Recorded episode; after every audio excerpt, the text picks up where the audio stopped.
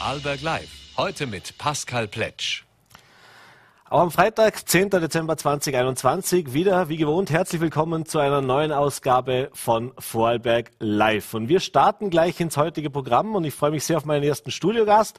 Bei mir darf ich begrüßen Bastian Kresser, seines Zeichens Autor, äh, doch auch schon einiges an Romanen, an einiges an Werken veröffentlicht in den letzten Jahren, auch wenn er vom Alter her noch relativ jung ist. Darf ja, ich sagen? Das denkt man, ja. Schönen guten Abend und herzlich willkommen im Studio. Danke für die Einladung. Ja, Herr Kresser, äh, wir wollen uns heute ein bisschen unterhalten über Ihr neuestes Werk natürlich auch, aber auch über eine Veranstaltung, die nächste Woche stattfindet. Das ist eigentlich auch der Aufhänger, wo wir gesagt haben, da wollen wir natürlich auch noch einmal ein wenig die Werbetrommel rühren. Aber jetzt fangen wir mal ganz vorne an. Für die, die Sie noch nicht kennen, Bastian Kresser, habe ich gesagt, äh, geboren in Feldkirch, wohnt mittlerweile in Hohenems, hat Amerikanistik und Anglistik studiert und hat dann angefangen, Bücher zu schreiben. Äh, wann war es denn für Sie klar, dass Sie ja, schreiben wollen, dass das was ist, wo Sie wirklich äh, Ihre Vision auch sehen, wo Sie Ihr Leben auch so gestalten wollen? Also, dass ich schreiben will, das war eigentlich immer schon da. Ähm, dass ich irgendwas mit machen, machen kann, das ist mir eigentlich erst ganz am Schluss im Studium eigentlich bewusst geworden. Ich habe mein Leben lang immer geschrieben, ähm, Tagebuch oder Notizen und wirklich einfach immer, wenn irgendeine Möglichkeit war, habe ich geschrieben und habe dann im Studium zum ersten Mal einen Creative Writing Workshop gemacht. Und da habe ich dann gemerkt, das, das ist wie die, die Faust aufs, aufs Auge. Und da, ja, ab dann konnte ich irgendwie nicht mehr aufhören und habe dann angefangen, zu Kurzgeschichten zu schreiben. Und ja, irgendwann ist dann aus einer Kurzgeschichte dann der erste Roman geworden. Bevor es zum ersten Roman kam, haben Sie auch schon mit Michael Köhlmeier, jetzt auch jemand, den man kennt in Vorarlberg und auch über die Grenzen hinweg, der auch natürlich ein sehr, sehr bekannter Autor ist, zusammengearbeitet. Sie haben damals amerikanische Gedichte übersetzt, ganz sozusagen. Genau, ja. Und das, damit, äh, ja. Das war eine Auftragsarbeit vom Hanser Verlag. Äh, wir haben lustigerweise einfach so damit angefangen, weil uns äh, der, der Schriftsteller Wallace Stevens damals so fasziniert hat und haben uns einfach privat ein bisschen damit beschäftigt und dann war es wirklich eine Auftragsarbeit, was dann Figuren wie Hans Magnus Enzensberger einfach plötzlich dann auch äh, Texte dazu geliefert hat und ja, das war natürlich eine super Gelegenheit, um ein bisschen in das Business reinzukommen. Mhm. Was ist es auch, wenn man mit einem Michael Köhlmeier zusammenarbeiten kann, als junger Autor auch? Ich meine, da gibt es natürlich vieles, was man von ihm vielleicht auch wahrscheinlich lernen ja. kann, was einem mitgeben kann. Ja, Wie sehr profitiert man davon? Wahnsinnig. Also es ist wirklich so, dass wenn ich Gespräche mit ihm führe, dass ich ihm wirklich versuche, da auch ganz genau aufzupassen. Er beherrscht einfach das Handwerk wahnsinnig präzise. Mhm. Und ja, das ist einfach Zu, zu sehen, wie jemand mit Sprache spielt und seinen wahnsinnig breiten Wortschatz dann wirklich auspacken kann, ja, das ist wirklich sehr beeindruckend. Und er ist auch voll des Lobes für Ihre Werke, äh, freut uns natürlich vermutlich besonders. Ja, das ist natürlich auch eine große Ehre, ja. Sie haben dann zweitausenddreizehn Ihren Debütroman Ohne dich veröffentlicht, äh, dem sind noch drei weitere gefolgt. Das letzte und aktuellste Buch ist jetzt das, äh, der Roman Klopfzeichen, zweitausendeinundzwanzig erschienen, äh, Geschichte, wie Sie mir jetzt im Vorgespräch auch schon gesagt haben, die zwar ein Roman ist, aber auf tatsächlich einer wahren Begebenheit beruht. Vielleicht können genau. wir unseren Zusehern kurz mal einen Einblick geben, um was geht es denn da genau? Es ist ein historischer Roman, ähm, beruht auf, äh, eben wie gesagt, auf einer wahren Geschichte. Es sind drei Schwestern in der zweiten Hälfte des neunzehnten Jahrhunderts und zwei von diesen Schwestern haben dann, als sie elf und dreizehn oder elf und vierzehn waren, haben dann gesagt, dass sie mit den Geistern kommunizieren können. Und das hört sich dann wie eine, eine große Lüge an und dann haben, dann wirklich, haben sie ein bisschen Aufmerksamkeit bekommen äh, und sie haben dann gezeigt, dass sich durch Klopfzeichen, dass irgendwelche Klopfgeräusche haben dann aus dem Jenseits geantwortet äh, und haben wirklich jedes Mal auf, auf Fragen wahnsinnig präzise geantwortet, mhm. haben dann versucht, dass aufzuklären. Es sind ganz viele äh, Männer dann gekommen, die haben gesagt, ja, das ist alles nur ein Spiel und das ist alles nicht wahr und haben es bis zum Ende nicht geschafft, zu beweisen, dass das nicht der Fall war. Mhm. Und das Spannende an diesen Schwestern war eben äh, auch ihre, ihre Hintergrundgeschichte, dass es wahnsinnig starke Frauen waren, die ihren eigenen Weg gegangen sind, die dann auch eine völlig neue äh, Richtung gegründet haben, den modernen Spiritismus, und haben einfach als Frauen in dieser Zeit ihren eigenen Weg gemacht. Und das war sehr, sehr außergewöhnlich. Wie sind Sie auf diese Geschichte gestoßen? Ist das so, oder wie muss ich mir das vorstellen als Autor, wenn man jetzt, äh, jetzt nicht eine rein fiktive Geschichte macht? Ist das ein Zufall? Da lese ich eine Geschichte und denke, ach, damit ja. könnte ich einen Roman machen? Oder? Also die, die Geschichten kommen irgendwie zu einem. Das ist, war bisher noch jedes Mal der Fall. Und da war es so, dass ich eine Fortbildung besucht habe zum Thema äh, Richtlinien, welche, welche Kurse das, was man, äh, also Esoterik-Richtlinien, welche Kurse, dass man in das Volksschulprogramm nehmen darf und welche nicht. Und da gab es einen historischen, äh, so, eine, so einen Rückblick, was eigentlich Esoterik ist. Und da wurden dann auch diese Schwestern erwähnt. Mhm. Und ich habe mir auf den ersten Moment dann gedacht, das, das ist eine Geschichte, damit will ich mich mehr beschäftigen. Mhm. Und ja, dann hat das angefangen. Ich frage es auch deswegen, weil Ihr Roman Piet aus dem Jahr zweitausendsechzehn, das ist so die Geschichte, die ich mir gut vorstellen kann, auch wenn ich jetzt selber nicht der Schreiber bin. Da geht es darum, da geht es ja auch um einen Autor, der sein Erstlingswerk veröffentlicht hat, und dann geht es darum, ja, wie macht er jetzt weiter, und dann fällt ihm einfach mal zuerst nichts ein. Genau. Äh, und auch er hat ja so, so in diesem Roman äh, die Geschichte, dass er dann über einen Freund jemanden kennenlernt, der ihm dann praktisch über seine Geschichten die Inspiration gibt für einen Roman. Genau. Deswegen die Frage auch, wie viel äh, Inspiration gibt es auch aus persönlichen Begegnungen, aus Gesprächen? Also wo, wo nimmt man das dann sonst noch her? Also speziell bei den ersten zwei Romanen ist schon äh, ein eigener Hintergrund natürlich auch da. Aber diesen Piet, der diesem, diesem Schriftsteller gegenüber sitzt und ihm äh, Ideen gibt, den gibt es eben nicht. Mhm. Und das war für mich eigentlich auch so, so spannend, mir diesen, diesen Piet, diese Figur herzuerfinden. Um mich in meinem Kopf ihm gegenüber zu sitzen und ihm zuzuhören. Und ja, das, also die Figur Piet ist komplett erfunden. Mhm. Und die Figur vom, vom Erzähler, da sind natürlich schon ein paar, ein paar Facetten von, von mir auch drin. Äh, das ist bei... An, bei den ersten Romanen eigentlich fast immer der Fall. Mhm. Aber ja, also die, die Geschichte selber ist eigentlich komplett frei erfunden. Mhm. Äh, gibt's, wenn man jetzt äh, das letzten, die ersten zwei Jahre jetzt ansieht, äh, auch in diesem Gespräch, wenn wir nicht ganz rundum kommen, auch wenn wir es wirklich kurz fassen, das Thema Corona natürlich, die Pandemie, das ist ja so eine Zäsur auch in unserer Gesellschaft, jetzt in unserer Generation auch. Äh, wenn Sie sich als Autor vor der Corona-Pandemie ansehen und auch mit dem Wissen nach diesen zwei Jahren, hat das was verändert auch im, im Sinne von, äh, wie ich eine Geschichte vielleicht angehe, was für Themen mich reizen, äh, was für Herausforderungen ich vielleicht auch habe? Also ich für mich selbst habe äh, noch kein Bedürfnis, einen Corona-Roman zu schreiben. Ich, ich habe das mitbekommen, dass ganz, ganz viele Autoren gesagt haben, das ist, das ist das, was mich jetzt bewegt, und da will ich eine Geschichte draus machen. Ähm, als diese Pandemie richtig losgegangen ist, da war ich gerade mitten in der zweiten Hälfte des neunzehnten Jahrhunderts und äh, empfand es eher damals kurzzeitig als, ja, als eine Pause, als ein, einfach ein, ein, ein Entschleunigen. Und ja, die ganze Welt ist stillgestanden und ich hatte Zeit, mich auf das Schreiben zu konzentrieren. Also das, ja, das Schreiben selbst, das ist eigentlich völlig unabhängig von, von der Pandemie. Mhm. Aber natürlich das, äh, das Schaffen oder das äh, speziell das, das Ja, zu den Leuten gehen und ein Buch auch präsentieren, das will man natürlich auch. Da, das ist natürlich wirklich ein größeres Problem. Ich hatte mit meinem Buch relatives Glück. Ähm, äh, es ist äh, im August zweitausendeinundzwanzig rausgekommen, was gerade bei uns Pandemiepause war. Mhm. Ich hatte eine Möglichkeit, um einige Lesungen zu machen, einige sogar äh, ohne Maske, also wirklich großes Glück. Luxus, ja. Ja, wirklich, wirklich ein Luxus, ja. Ähm, Aber ja, für das ganze Kulturbusiness ist es natürlich schon ein harter Schlag. Mhm. Und äh, speziell dort, wo ich gerade am Schreiben war, was ich äh, keine Auftritte hatte, hatte aber habe ich schon mitbekommen, dass sehr, sehr viele größere Probleme hatten. Mhm. Ich bin speziell mit dem nicht zu den Leuten kommen. Welche Bedeutung hat es für Sie auch, mit den Leuten ins Gespräch zu kommen bei so Lesungen? Da gibt es ja auch ganz unterschiedliche An Ansätze von, von Autoren. Also es gibt viele, die, die sagen mir, das ist Katastrophe, wenn ich nicht auch auf Lesenreisen gehen kann, wenn ich das nicht, also A, kann ich es nicht präsentieren, aber B, eben auch in den Austausch mit den Menschen zu kommen. Äh, gibt aber natürlich auch andere, die sagen, ich schreibe lieber in meinem Kämmerlein und ich lege da gar nicht so viel Wert drauf. Ja, es ist so ein, so ein, so ein Mischmasch, weil äh, irgendwie äh, das Schreiben selbst ist, ist mir schon das Wichtigste, aber ich will natürlich auch gelesen werden. Äh, die Lesungen selber mag ich wahnsinnig gern. Fünf Minuten davor hasse ich sie. Es ist jedes, wirklich jedes Mal, ich kann es mir dann...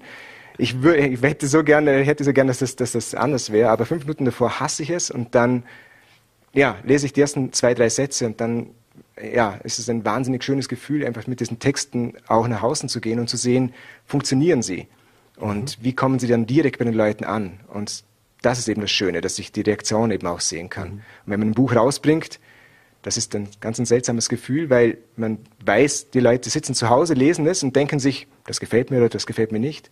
Und dann bei den Lesungen, dann sieht man dann wirklich die Reaktion. Mhm. Und eben, das ist wirklich ein schönes Gefühl. Ist das auch so ein bisschen, man überlegt sich ja was, wenn man ein Buch schreibt, also äh, was soll der Leser da mitnehmen? Was für eine, also was habe ich da auch nicht nur in dem geschriebenen Wort, sondern was für eine Geschichte spinnt sich da herum. Ja. Äh, ist das dann sowas, wo man dann auch in diesem Gespräch eben auch drauf kommt, äh, ja, die Leser haben das, sehen das tatsächlich so, wie ich es mir vorgestellt habe? Mhm. Ja, genau, das, das ist auch, das, die Rückmeldungen sind natürlich auch wahnsinnig spannend, ähm, dass man etwas geschrieben hat, das ganz anders bei dem Leser ankommt, als man sich das vorgestellt mhm. hat. Aber ja, es muss einfach nur irgendetwas auslösen. Jeder Text muss eine Reaktion verursachen. Und das ist eigentlich das Wichtigste, dass es die Menschen bewegt und dass da irgendetwas passiert. Mhm. Und eben, und da sind die Lesungen natürlich sehr, sehr schön darauf zu sehen, ja, da, da passiert was, da, ja, da verändert sich irgendetwas mit den Menschen. Jetzt haben wir aktuell Lockdown, der endet jetzt aber zumindest in Vorarlberg am Sonntag. Äh, das heißt, nächste Woche am fünfzehnten Dezember äh, war eine Veranstaltung geplant. So wie es jetzt aussieht, wird die auch stattfinden, nämlich von Literatur Vorarlberg. Äh, Autoren präsentieren neue Texte, Sie sind einer davon. Genau. Äh, schon bisschen jetzt, ist momentan noch die Vorfreude, wenn Sie gesagt haben, fünf ja, genau, Minuten vor. Genau, ich, eben, ich, jetzt freue ich mich, ich weiß, dass ich mich dann fünf Minuten davor wieder äh, woanders hinsehne und mir denke, ach, könnte ich doch einfach nur da sitzen und zuhören. Aber ja, sobald es angefangen hat, da freue ich mich natürlich. Und das Witzige ist auch, dass meine letzte Lesung war in der, in der Woche, bevor der Lockdown gekommen ist, mhm. die letzte geplante, und dann die nächste geplante ist eben jetzt äh, drei Tage, nachdem der Lockdown wieder aufhört. Also momentan, ich glaube auf Plastik, äh, ja, funktioniert das. Das ist jetzt aber auch was anderes, als wir in Sie persönlich eine Lesung machen. Das sind ja mehrere Autoren, die da zusammen eine Lesung machen. Äh, Gerade auch in, in Vorarlberg, äh, wo wir doch eine, sag ich jetzt mal, überschaubare äh, Gruppe von Personen haben, die sich auch literarisch betätigen. Äh, wie wichtig ist denn auch dieser Austausch und dass man auch jetzt als Vorarlberger Autor auch die Möglichkeit hat, solche Veranstaltungen, äh, ja, dann sollten Veranstaltungen teilzunehmen. Es ist wirklich sehr spannend, aber eben auch bei einer Lesung dabei zu sein, wo man selber nicht liest oder wo man nur ein Teil davon ist und dann wirklich auch, ja, andere beobachten kann, wie die das machen. Das ist, der Austausch, Austausch ist immer, ist immer schön und ja, bringt auch wirklich sehr, sehr viel. Mhm. Schauen wir noch ein bisschen in die Zukunft. Wie gesagt, der neue Roman ist jetzt auf dem Markt, äh, aber ich nehme an, als umtriebiger Geist hat man schon die eine oder andere Idee wieder im Kopf. Äh, ja. Wie muss ich mir das vorstellen? Gibt's, sind Sie wieder am Schreiben vom neuen Roman? Ja, oder? Ja. ja, also bei mir ist es so, dass wenn ich nicht schreibe, dann habe ich ein schlechtes Gewissen. ja, und äh, ich habe dann äh, eben schon, schon ein Thema, äh, ich, eben, das wurde mir auch zugetragen mhm. und äh, damit habe ich angefangen, mich, äh, mir Gedanken zu machen, zu recherchieren. Und habe dann, ja, bin jetzt in das Thema eingetaucht über ja, drei, vier Monate lang, habe da wenig geschrieben. Mhm. Und in diesen drei Monaten, obwohl ich dann recherchiert habe, hatte ich immer das Gefühl, ach, eigentlich sollte ich schreiben, aber es geht halt oft nicht. Man braucht zuerst eine Basis. Mhm. Und jetzt inzwischen habe ich angefangen. Ja, ist noch ganz am Anfang, ist noch ganz frisch, aber es fühlt sich gut an. Es ist, gefällt mir. Nehmen Sie uns noch ein bisschen mit in diese Arbeit eines Autors, vielleicht auch für die, die sich das nicht so vorstellen können. Wie, wie, wie funktioniert das? Also es gibt ja auch die unterschiedlichsten Ansätze. Es gibt, es gibt Autoren, ja. die sich dann in ihrem Büro einsperren und wirklich ja, alles rundum abschalten und nur noch schreiben. Es gibt die, die dann, wenn sie die Idee haben, sich wieder hinsetzen, eine Stunde was machen, dann aber auch sich wieder was ganz anderes konzentrieren. Ja. Wie funktioniert das bei Ihnen? Also bei mir ist es ein Job. Ähm, ich, bei mir funktioniert das wirklich so am besten, dass ich das einfach als Arbeit sehe. Ich bin auch bei der Volkshochschule berufstätig. Mhm. Das ist mein zweiter Job. Und ja, einfach, wenn es geht, jeden Tag hinsetzen und schreiben. Mhm. Und nicht auf Inspiration warten, weil das, dann geht nichts vorwärts, sondern ja, das, die Zeit vom Computer, das ist das Wichtige. Mhm. Dass man sich mit dem beschäftigt. Wenn dann nur eine halbe Seite rauskommt, gut und recht. Aber wenn dann plötzlich mehr rauskommt, dann kann man glücklich sein. Aber es geht darum, dass man wirklich jeden Tag oder regelmäßigst hinsetzt und ja, daran arbeitet. Und ich habe das Gefühl, für mich, nur so entsteht wirklich auf lange Sicht auch ein Produkt, das man, das, das man dann rausbekommt. Mhm. Und wenn ich immer nur auf Inspiration warten würde, dann ja, wäre der erste Roman noch nicht fertig. Jetzt haben Sie ja, wie gesagt, bei Ihren, gerade zu Beginn mit dieser Gedicht, mit diesem Gedichtband mit Michael Köhlmeier zusammengearbeitet. Äh, Ist auch das ein Thema, dass Sie sagen, mit dem Autor möchte ich nochmal was gemeinsam machen? Oder, oder das würde das, mich reizen, dass man zusammen etwas macht? Ja, natürlich. Aber das, da muss man schauen, was möglich ist. Weil bei äh, Gedichten übersetzen, da funktioniert das wirklich gut. Ich habe Anglistik studiert und mhm. ähm, ja, kann gut Englisch, äh, konnte von seiner Sprache profitieren. Und da war wirklich eine Zusammenarbeit. Mhm. Etwas anderes Literarisches zu erzeugen. Ich weiß, dass, dass Michael und Monika auch schon ein Buch gemeinsam geschrieben haben.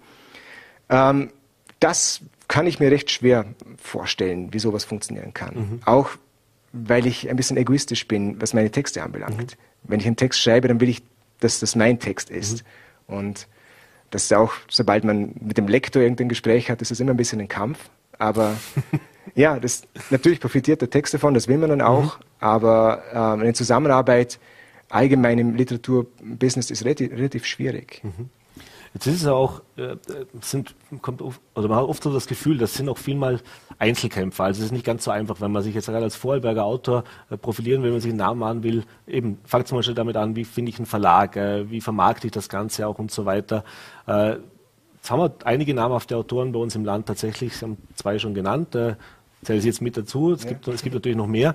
Ähm, wie ist denn der Austausch auch untereinander, was jetzt das anbelangt? Also sprich, gibt es da so ein Netzwerk, wo man sich auch in diesem es, Bereich austauscht? Es gibt äh, ein Netzwerk, ja, eben speziell die Literatur Vorarlberg. Ähm, eben dieses Netzwerk existiert, mhm. was auch wirklich viel passiert, speziell auch mit jungen Schriftstellern und Schriftstellerinnen. Also speziell ein, ein Ausruf an all diejenigen, die, äh, die ein bisschen jünger sind und sich denken, so könnte ich etwas damit machen. Literatur Vorarlberg ist ja definitiv eine super Anlaufstelle. Ähm, ich für mich selber muss, muss gestehen, ich bin wirklich ein bisschen Einzelkämpfer. Mhm. Das Schreiben ist für mich etwas Privates und da brauche ich sehr, sehr wenig. Und dass die Zurückgezogenheit beim Schreiben, das gefällt mir eigentlich recht gut. Aber natürlich sind speziell für so Lesungen wie jetzt nächste Woche, da ist natürlich wahnsinnig spannend und, und, äh, und ja, da profitiert man natürlich davon, dass so ein Netzwerk existiert. Mhm. Wir sind schon am Ende der Zeit, aber wir wollen natürlich nochmal darauf hinweisen. Am Mittwoch, fünfzehnten Dezember, wie gesagt, findet die Lesung statt. Ich glaube, es ist noch nicht so ganz klar, wie es im Raum dann, wie viele Personen dürfen rein. Da fehlt, glaube ich, noch die Details. Aber wird, man wird man sicher auf der Webseite finden. Mhm. Äh, anmelden ist sicher auch eine gute Idee. Und äh, vielleicht eine F P zwei Maske mitbringen, das ist definitiv auch eine gute Idee. Mhm. Wird sicher spannend. Es wird Einblicke geben in, dem, in, in Ihren aktuellen Roman. Ja. Äh, ich würde sagen, an alle, die noch neugierig sind, unbedingt die Möglichkeit wahrnehmen. Ich bedanke mich auf jeden Fall für die Zeit, für den Besuch im Studio, wünsche Danke viel auch, Erfolg ja. weiterhin. Äh, immer spannend zu sehen, junge Talente, die wir aus dem Land haben, äh, die auch erfolgreich sich tatsächlich dann einen Namen machen. Vielen Dank. Dankeschön. Danke für die Einladung. Und wir wechseln das Thema, gehen von der Literatur wieder äh, ja, zu den harten Fakten, will ich mal so sagen. Ich freue mich jetzt sehr, begrüßen zu dürfen äh, Gerhard Fehr, seines Zeichens Verhaltensökonom und Behavioral Designer. Äh, freue mich sehr, dass Sie die Zeit gefunden haben. Herzlich willkommen bei Vorarlberg Live. Ja, guten Abend, Herr Pletsch. Danke, dass ich hier sein darf. Ja, Herr Fehr, äh, wir fangen mit einem Thema an, um das wir, wie gesagt, nicht rundum kommen. Das ist die Corona-Pandemie. Jetzt fragt man sich als erstes, was hat ein Verhaltensökonom mit der Corona-Pandemie zu tun? Aber da gibt es ein Thema, wo ich persönlich auch besonders spannend finde, das Thema des Impfens und der Impfpflicht, äh, die Sie schon in mehreren Interviews auch jetzt nicht unbedingt als die ideale Variante angesehen haben. Äh, fangen wir mal damit an. Impfen, sagen uns alle Experten, ist die Lösung. Offensichtlich erreichen wir es nicht. Äh, warum erreichen wir die Menschen aktuell nicht? Warum lassen sich nicht offensichtlich genügend Menschen impfen? Ja, ich glaube, ganz zu Beginn müssen wir einfach mal äh, auch ähm, wirklich kontrastieren, dass das nicht ein Thema ist, das wir jetzt zweitausendeinundzwanzig das erste Mal haben. Es war in jeder Pandemie so und in jeder äh, Krise, wo wir mit Viren zu tun hatten in der Vergangenheit, dass wir, äh, dass, dass wir äh, verhältnismäßig hohe Bereitschaft der Bevölkerung hatten, und es ist mir ganz wichtig, dass man das erwähnt, mhm. sich impfen zu lassen, dass es aber äh, Menschen gegeben hat, die hier eher geringe, oder wir nennen das negative Bereitschaft gehabt haben, sich mhm. impfen zu lassen. Und, ähm, und das ist nichts Neues, das wissen wir. Und ich glaube, das ist einer der Phänomene, die wir die ganze Zeit mitbekommen, äh, nämlich, dass wir immer nach jeder Welle so tun, aber als, als auch als ob alles neu wäre, aber am Ende kennen wir diese Muster schon. Also wir haben am Anfang ähm, ähm, der Pandemie haben wir gewusst, dass wir, der Impfstoff ähm, ein Teil des Lösungspuzzles sein wird, wie wir aus der Krise kommen. Das ist das Erste. Und wir haben auch, wenn wir ganz genau hingeschaut haben, haben wir gewusst, dass wir, ja, so circa, es hängt je nach der Effektivität des Impfstoffes ab, oder? Dass wir mehr oder weniger große ähm, Impfbereitschaft der Bevölkerung haben. Und ich glaube, das ist ganz wichtig. Wir leben in einer offenen Gesellschaft. In einer offenen Gesellschaft ist, wenn man Freiwilligkeit eigentlich als unser, sage ich mal, gesellschaftliches Prinzip nimmt, dann ist es ja auch quasi, äh, zumindest am Anfang von so einer Pandemie, liegt es in der, in der Entscheidungsmacht jedes Einzelnen, dass er sagt, ich würde das gerne machen, ich glaube, das ist gut für mich, das ist auch meine Selbstverantwortung und das tue ich. Jetzt sind Pandemien halt ähm, sind halt erstens mal, passieren sie nicht oft. Das ist einer der Gründe, wieso man sich nicht daran erinnert, wie es das letzte Mal war. Wenn es jährlich passieren würde, äh, dann wären wir, würden wir zwar Pandemien nicht mehr so, ja, dann wäre Pandemien halt wirklich ein Riesenthema. Aber weil sie halt nicht oft passieren, haben wir nicht die richtigen Elemente sofort zur Hand, dass wir es lösen können.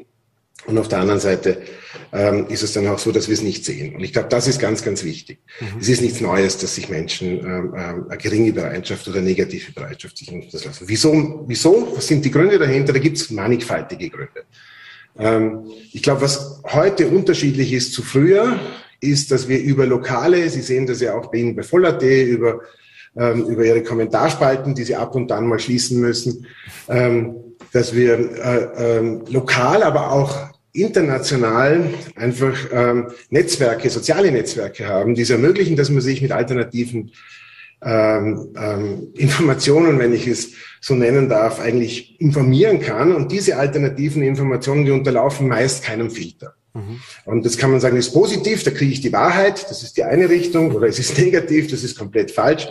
Und jetzt sind wir halt zweitausendeinundzwanzig in einem Zeitalter, wo wir sehr, sehr stark auch Ähm, wie soll ich sagen, warum wir heute so sind, man muss sich vorstellen, und dann höre ich schon auf, neunzehnhundert in Vorarlberg war das Durchschnittsalter achtundvierzig Jahre, heute werden wir über achtzig, das heißt, warum wir so viel älter werden, hat ja auch sehr, sehr viel mit der Medizin und der Wissenschaft zu tun und überhaupt mit den Lebensbedingungen. Und warum wir dort angekommen sind, dass wir so viel älter werden, hat damit zu tun, dass wir halt Wissenschaft entwickelt haben die letzten hundert Jahre.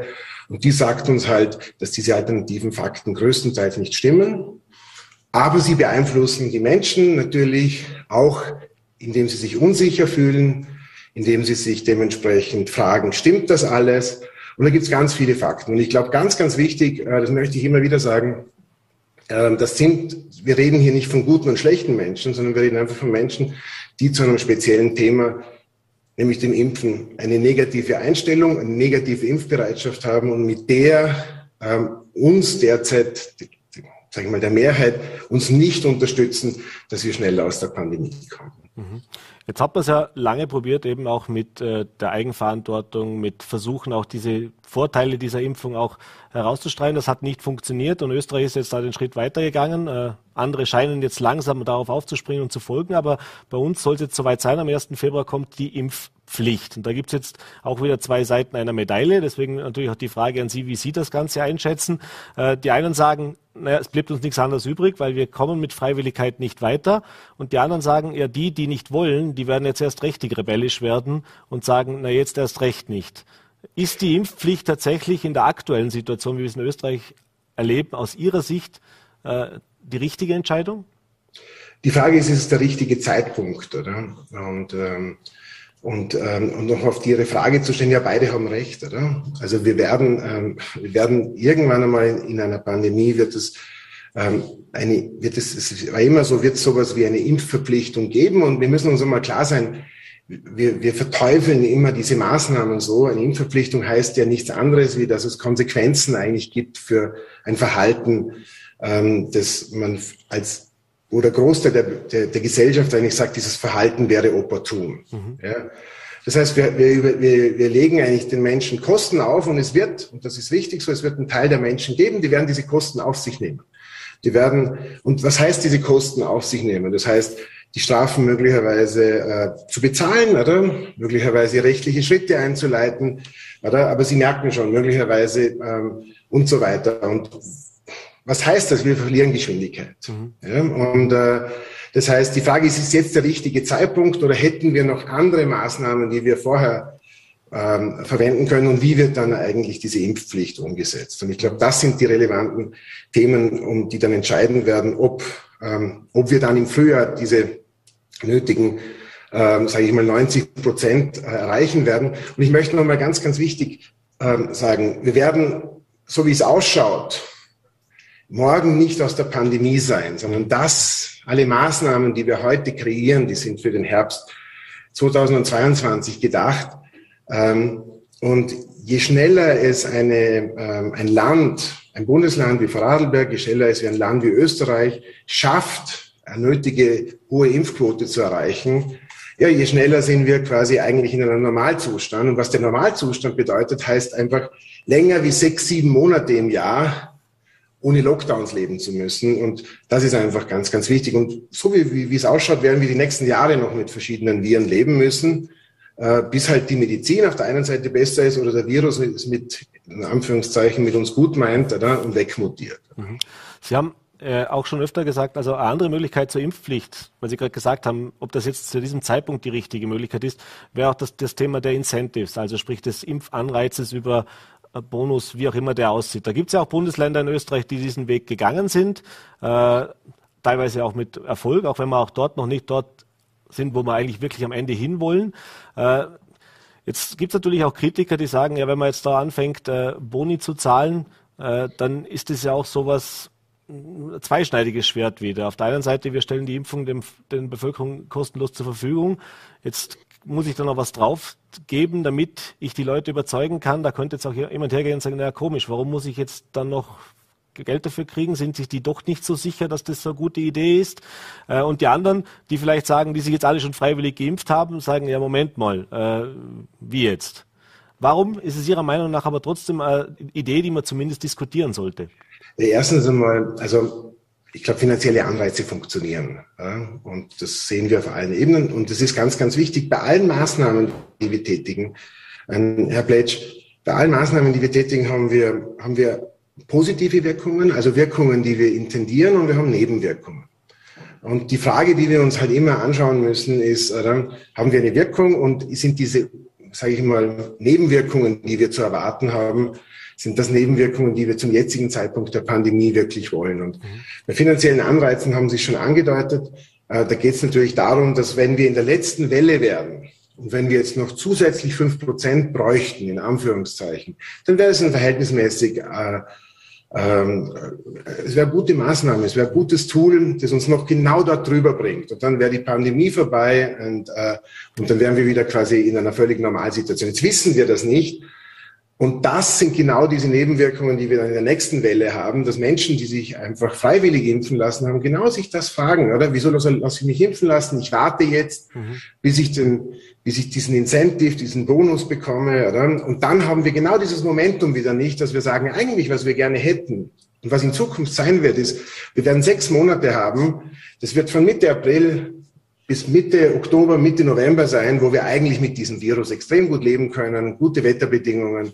Und dann haben wir sechs Monate, wo es halt eher, wo wir in den sechs Monaten davor dran arbeiten müssen, dass wir die nächsten sechs Monate dann einfach gut miteinander leben können. Und das, diese, diese, in Anführungszeichen, diese Impfquote von neunzig Prozent, die müssen wir halt Mai, Juni sicherstellen, mhm. damit wir dann auch quasi gesichert in den Herbst gehen können und alle anderen Eventualitäten in den, in den Griff bekommen können. Und das ist ganz, ganz wichtig. Ähm, da verlieren wir Geschwindigkeit. Und wenn wir Geschwindigkeit verlieren, oder, sehen die Leute, dass sich andere Leute nicht impfen lassen. Das vermindert wieder die Impfbereitschaft prinzipiell. Ähm, und was wir brauchen, damit wir aus der Krise kommen, ist einfach, sage ich mal, eine Anstrengung, eine gemeinsame, immer im Frühjahr, zwei Monate, sechzig Tage, Ende Mai, dann ist quasi schlussendlich die Impfquote für das nächste Jahr erfüllt. Und wir wissen für den Tourismus, wir wissen für die Wirtschaft, wir wissen auch für die Schulen, wir haben in den Wintermonaten dahingehend keine Probleme. Mhm. Jetzt gibt es noch natürlich die Gruppe, die nicht nur unbedingt impfskeptisch sind, sondern Sie haben es vorher schon erwähnt, äh, über die sozialen Netzwerke, über das Internet, da gibt es natürlich jetzt eine, eine Vielzahl an Informationen, vor allem leider Gottes auch an Desinformation und an Fake News.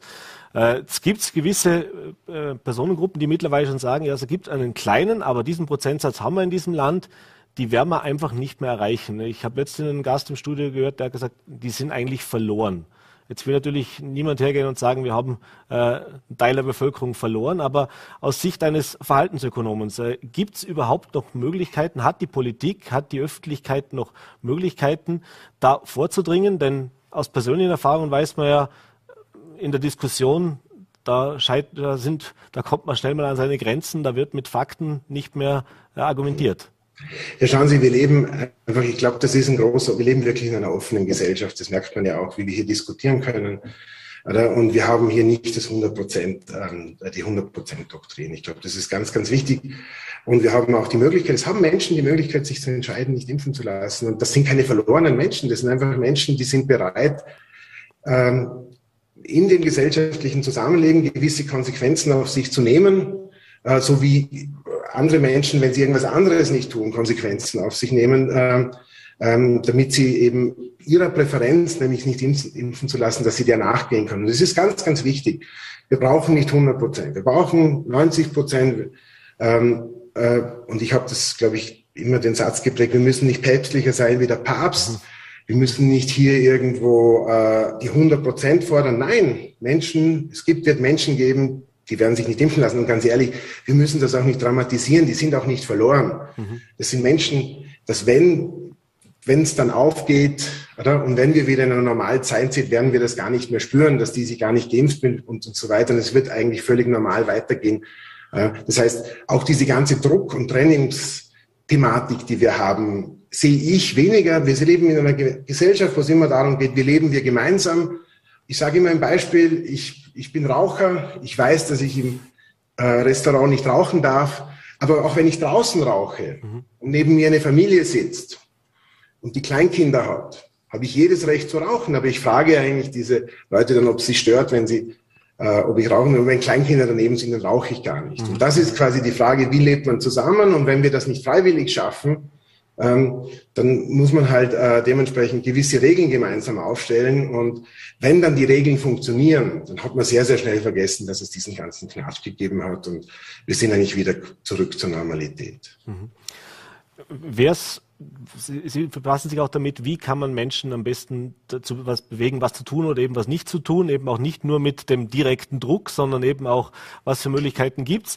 Äh, jetzt gibt's gerade, was die Corona-Pandemie äh, anbelangt, die Diskussion, ob das schlau ist, dass die Politik also vor, vorne wegläuft und dass alles politisch äh, ja, gemanagt wird sozusagen, dass das Krisenmanagement in der Öffentlichkeit eigentlich nur die Politik macht. Es gibt in Deutschland jetzt einen neuen Ansatz, da hat ein Bundeswehrgeneral äh, dieses Krisenmanagement praktisch als Chef übernommen, natürlich auch mit der Einbindung der Politik. ähm, Der Gerald Riebern, der Chefredakteur der Vorarlberger Nacht, und mein Kollege hat in einem Kommentar schon mehrfach eigentlich gesagt, diese Pandemiebekämpfung gehört entpolitisiert.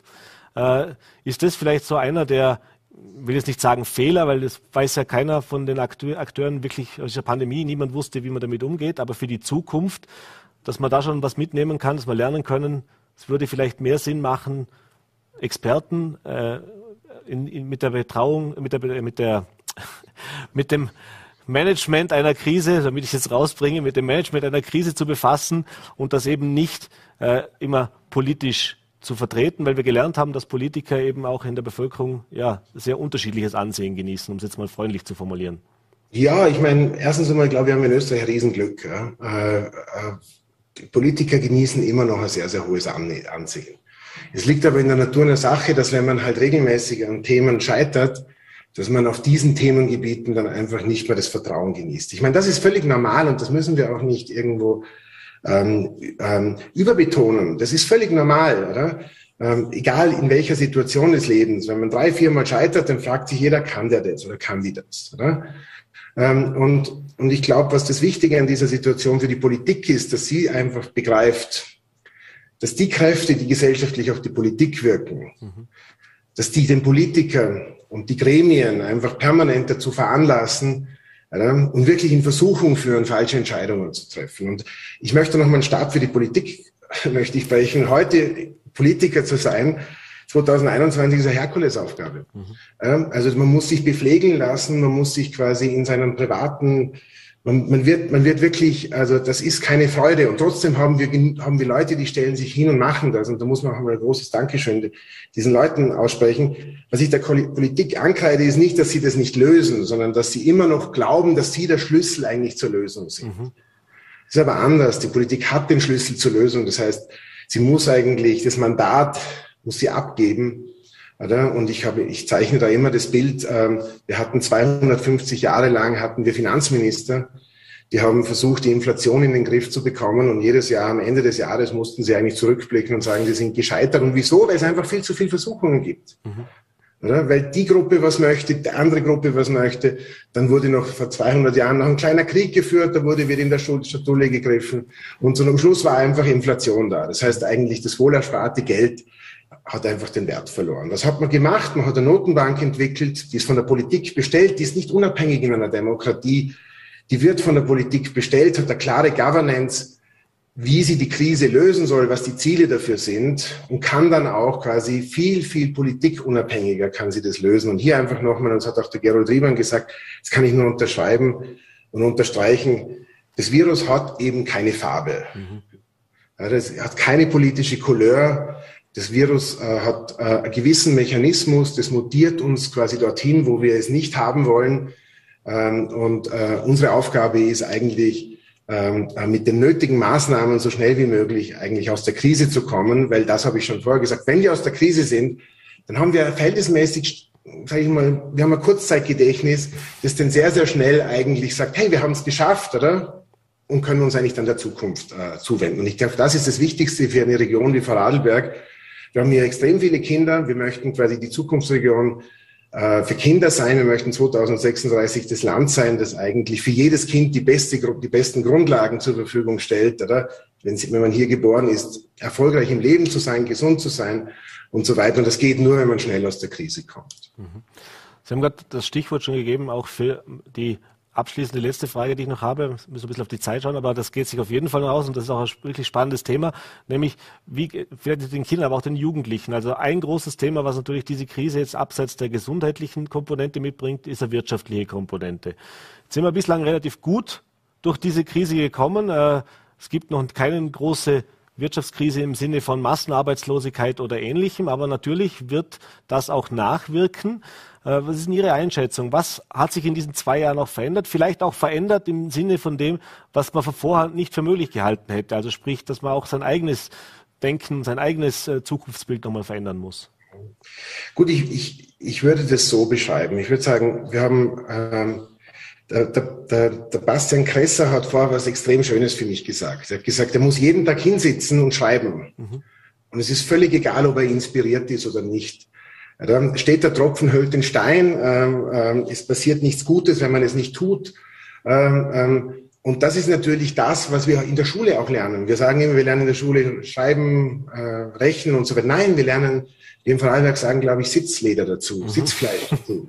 Das heißt, ich wirklich, das ist einer der wichtigsten Elemente, die man in der Schule lernt. Und, ähm, und wenn ich natürlich nicht in die Schule gehe und wenn ich regelmäßig eigentlich Unterbrechungen diesbezüglich habe, lerne ich diese wichtige Fähigkeit nicht. Und das wird langfristig Auswirkungen haben, und wir können das schon verhältnismäßig gut sagen, es wird, auch für die, es wird Auswirkungen eher auf die sozial Schwächeren haben, mhm. ähm, weil wir dort sehen, dass diese Geduldspräferenzen viel, viel weniger stark ausgeprägt sind, und hier sehen wir auch, dass es zukünftige Arbeitslosigkeit, weil ohne Sitzleder kann ich nicht lernen, mhm. und wenn ich nicht lernen kann, kann ich nicht produzieren, und wenn ich nicht produzieren kann, wäre ich nicht schlauer, und das ist eigentlich etwas, wo wir aus der Verhaltensökonomie sagen können, das ist etwas, was einen langen Rattenschwanz mitbringen wird. Das ist die negativen Effekte. Mhm. Für Menschen, die, die eine gute Ausbildung haben, die in der Pandemie eigentlich mit sehr viel Unterstützung ähm, ähm, eigentlich auch, wie soll ich sagen, durchkommen, sehen wir, dass wir eigentlich zwei Elemente haben. Oder? Wir haben auf der einen Seite einen riesigen Arbeitskräftemangel, der sich jetzt das erste Mal so wirklich akzentuiert, Punkt eins. Und Punkt zwei kommt noch dazu, dass natürlich die Wechselabsichten in so einer Krise der Leute noch viel, viel geringer sind. Mhm. Das heißt, was wir hier massiv sehen, ist ein Druck auf die Löhne. Wir sehen, dass quasi Neueinsteiger in den nächsten Jahren erheblich mehr verdienen werden. Und, und jetzt kommt das Spannende für Vorarlberg, und das ist für jeden, der sich gut ausbilden lassen will, ein Riesen-Benefit.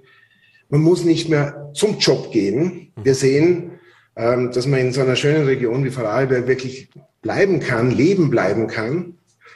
Und international arbeiten kann, weil wir sehen, dass es da ganz, ganz große Verschiebungen gibt über Working from Home, über flexible Arbeitsmodelle, die es ermöglichen, gut ausgebildeten Menschen auch zurück nach Vorarlberg zu kommen, und da wird Vorarlberg davon profitieren, aber international zu arbeiten, um ihrer guten Ausbildung eigentlich hier ihr Geld auszugeben. Das heißt, das wird der positive Teil sein. Wie sich das dann quasi aus, aufwiegt, ähm, Ähm, wird man sehen. Für die Politik wird eher quasi das Erstere ein Thema sein, mhm. weil das natürlich dazu führt, dass wir zusätzliche Kosten im Sozialsystem haben, ähm, und dementsprechend eigentlich diese Menschen auch heute schon unterstützen müssen, dass sie dann in zehn, zwölf, fünfzehn Jahren auch wirklich ähm, die guten Jobs bekommen können. Mhm. Das wäre jetzt ein wunderbares, positives Schlusswort, auch für gerade die vielen, vielen jungen Menschen natürlich, die sich in den letzten eineinhalb Jahren auch Gedanken machen, wie geht's weiter, was mache ich überhaupt? Die mussten sich ja auch komplett umorientieren sozusagen. Bis vor eineinhalb Jahren war es klar, jetzt macht man, also wenn ich jetzt Matura mache zum Beispiel, dann gehe ich studieren, gehe vielleicht noch ein Jahr ins Ausland. Das ist alles weggefallen im letzten eineinhalb Jahren und keiner weiß so wirklich, wann geht's wieder los, wie geht's weiter. Das wären ja sehr, sehr positive Auswirkungen. Einen letzten Satz aber vielleicht noch dazu. Es gibt ja auch die andere Seite, nämlich die Arbeitgeber. Und wenn die jetzt heute zugehört haben, dann wird dem einen oder anderen Personalchef und Finanzverantwortlichen vielleicht noch ein bisschen schwummrig, wenn er hört, dass er künftig, um eben die genötigten Arbeitskräfte zu bekommen, tiefer ins Geldbörserl greifen muss. Wie schätzen Sie auch die Die, die, den, den Grad ein, wie die, gerade in Vorarlberg vielleicht auch die, die, die Wirtschaft, die Industrie äh, darauf vorbereitet ist? Also das heißt, die damit auch schon umgehen können, sich vielleicht auch schon jetzt zukunftsfit machen, was das anbelangt. Also man muss dazu sagen, ich muss also wirklich, das wirklich auch offen quasi hier, wir haben, wir Fair Advice Partners haben auch für die Industriellenvereinigung Vorarlberg äh, gearbeitet in den letzten Jahren und dadurch haben wir sehr, sehr tiefes Wissen, wie Vorarlberger Unternehmen hier eigentlich aufgestellt sind. Und da können wir eigentlich den Vorarlberger Unternehmen generell ein extrem gutes äh, Zeugnis ausstellen. Ja. Ähm, das heißt, es werden Mitarbeiter extrem gut behandelt, äh, es werden mit auch schon extrem hohe Löhne bezahlt im Verhältnis zu, äh, wenn wir das international sehen. Ich glaube, wir sind da sehr gut aufgestellt, aber das heißt nicht, dass man hier noch, dass es hier nicht Verbesserungspotenzial gibt. Und ich glaube, da ist man dran und da kann ich einfach nur zwei, drei Dinge nennen, was diese äh, Akzentuierung natürlich von flexiblen Arbeitszeiten mit sich bringen wird, äh, ist natürlich, äh, wie bringe ich äh, äh, insbesondere Frauen viel, viel schneller äh, nach der Geburt der Kinder wieder in den Arbeitsmarkt hinein, wie können Unternehmen dabei helfen, wie kann man mit Kinderkrippen quasi im im betrieblichen Umfeld oder, äh, das extrem schnell machen. Und ich glaube, das äh, letzte Thema diesbezüglich ist ja auch, es geht um Mobilität. Wir haben derzeit Themen, oder? Und je besser die Mobilität, Ö V, öffentlicher Verkehr, gemeinsam mit Individualverkehr ausgestattet ist, je schneller man von A nach B kommt, oder? Desto attraktiver ist auch ein, eine Region. Und ich glaube, da, das sind noch zwei, drei Homework- oder Arbeits-, Hausaufgaben zu machen, damit Vorarlberg auch quasi langfristig hier an internationalen, quasi an Standard ist, wo die Leute international gerne herkommen. Und das hoffen wir doch, denn Sie haben es vorher im Vorgespräch schon gesagt, ist ja der schönste Platz zum Leben, soll es auch der schönste Platz zum Arbeiten sein. Herr Fehr, ich bedanke mich recht herzlich, dass Sie sich die Zeit genommen haben äh, und diese Einblicke gewährt haben. Ich sende Ihnen ganz liebe Grüße, vor allem gesund bleiben und einen schönen Abend noch. Ebenfalls, Dankeschön und allen äh, ganz, ganz liebe Grüße nach Vorarlberg. Und das war's mit unserer heutigen, mit dieser Woche, auch mit Vorarlberg Live. Ich bedanke mich fürs Dabeisein, hoffe, es hat Ihnen gefallen. Wir sind wieder für Sie da am Montag, siebzehn Uhr, V O L.A T, V N.A T und Ländle T V. Bis dahin ein schönes Wochenende und machen Sie es gut.